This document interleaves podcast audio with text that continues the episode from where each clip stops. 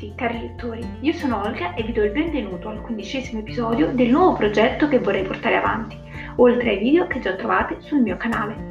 Ogni mese troverete uno o più nuovi podcast diffusi sia sulle principali piattaforme sia ascoltabili su YouTube, dedicati alla lettura di un libro, all'approfondimento di qualche personaggio storico o tema d'attualità.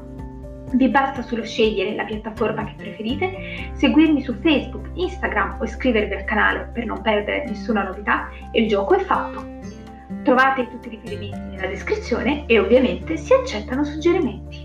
In Italia il ritardo è considerato elegante, ma nel campo del lavoro perdere tempo significa perdere denaro, mentre nelle relazioni personali farsi aspettare può esprimere scarsa considerazione verso chi ci attende.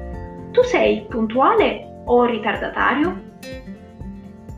L'argomento di cui parleremo oggi è una mia parziale rielaborazione di un articolo scritto da Andrea Porta per la rivista mensile Airone, che trovate in edicola e che ritornerà spesso durante i nostri appuntamenti.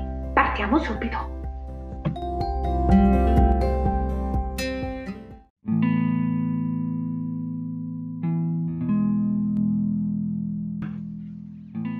Parte uno. Fare tardi è davvero così maleducato? Quando lo scorso tre febbraio Mario Draghi è arrivato al Quirinale con sei minuti d'anticipo, questo apparente dettaglio non è passato inosservato, anzi tutti i giornalisti l'hanno notato e l'hanno attribuito allo stile rigoroso dell'ex presidente della B C E e oggi presidente del Consiglio italiano. Il ritardo in sé per sé non è mai considerato elegante, per quanto possano pensare gli italiani, perché non rispettare gli orari è sia maleducato, sia socialmente ed economicamente controproducente. Andrea Battista e Marco Ongaro, autori di un libro sulla puntualità, parlano proprio dei vantaggi di questa virtù, spesso sconosciuta. Arrivare in ritardo ad appuntamenti di lavoro, pagare in ritardo i fornitori o perdere tempo sono abitudini che non incidono unicamente sulle nostre relazioni personali, ma possono influenzare anche il P I L di un paese.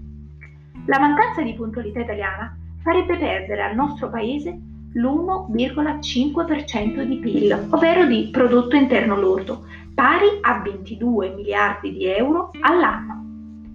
Ma se perdere tempo significa perdere denaro, perché si fa tardi?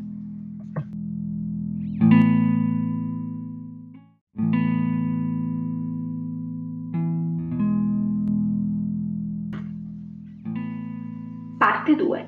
I motivi del ritardo. Maria Pia Paganelli, economista in un'università americana, sottolinea come la puntualità si fondi su due fattori, ovvero il costo e la scarsità. In particolar modo noi siamo puntuali quando il ritardo è oneroso o può compromettere situazioni uniche e irripetibili. Ovviamente gli inconvenienti che ci portano a fare tardi sono diversi. Un caso è ad esempio rappresentato da un rapporto errato con il tempo. Lo studioso Jeff Conte nel duemilauno individuò due tipologie di persone. Da un lato vi erano quelle orientate verso gli obiettivi, dall'altro quelle che vivevano in modo più rilassato.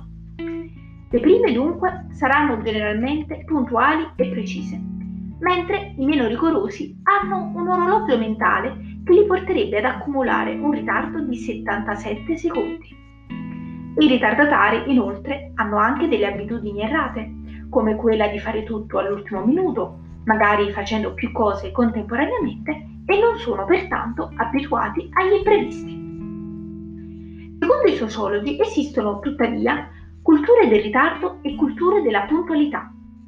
Le prime comprendono per lo più i paesi latini, le seconde i paesi del centro e nord Europa, compresi gli Stati Uniti. Nel Settecento già Adam Smith, padre dell'economia, riconosceva le società basate sui privilegi diverse da quelle basate sul commercio. Le prime erano generalmente più lente, perché basate sui valori e sui privilegi aristocratici, rispetto invece alle seconde, più veloci perché dipendenti dal commercio. Dunque, se in Italia o in Spagna si è più inclini a concedere il quarto d'ora accademico, ciò non avviene né negli Stati Uniti né in Germania. Essere puntuali o meno è il nostro biglietto da visita e dimostra se abbiamo o meno attenzione e rispetto nei confronti dell'altro, una caratteristica fondante e importantissima per essere un buon leader.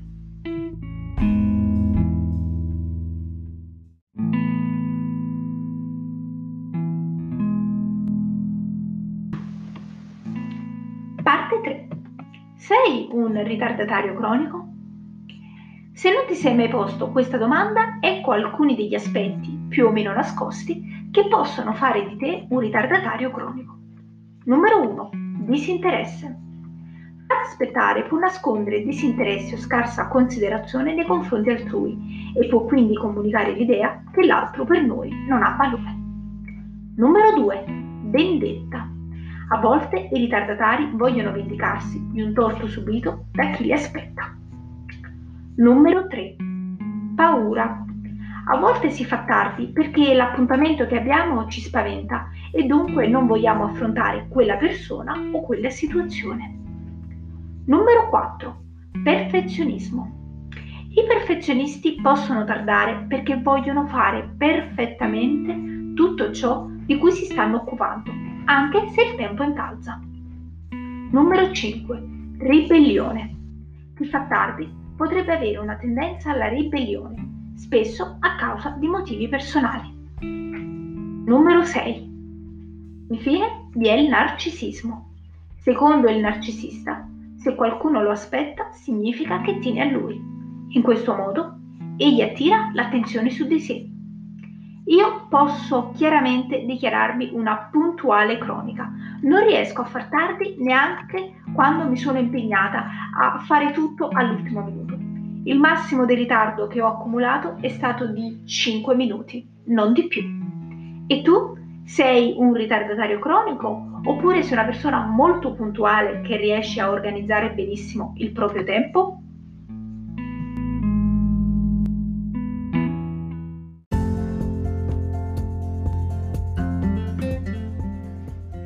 Giunti alla conclusione di questo podcast, ma prima di lasciarvi, oltre a ricordarvi i video che trovate sul mio canale, devo consigliarvi assolutamente un libro che parla di questo argomento.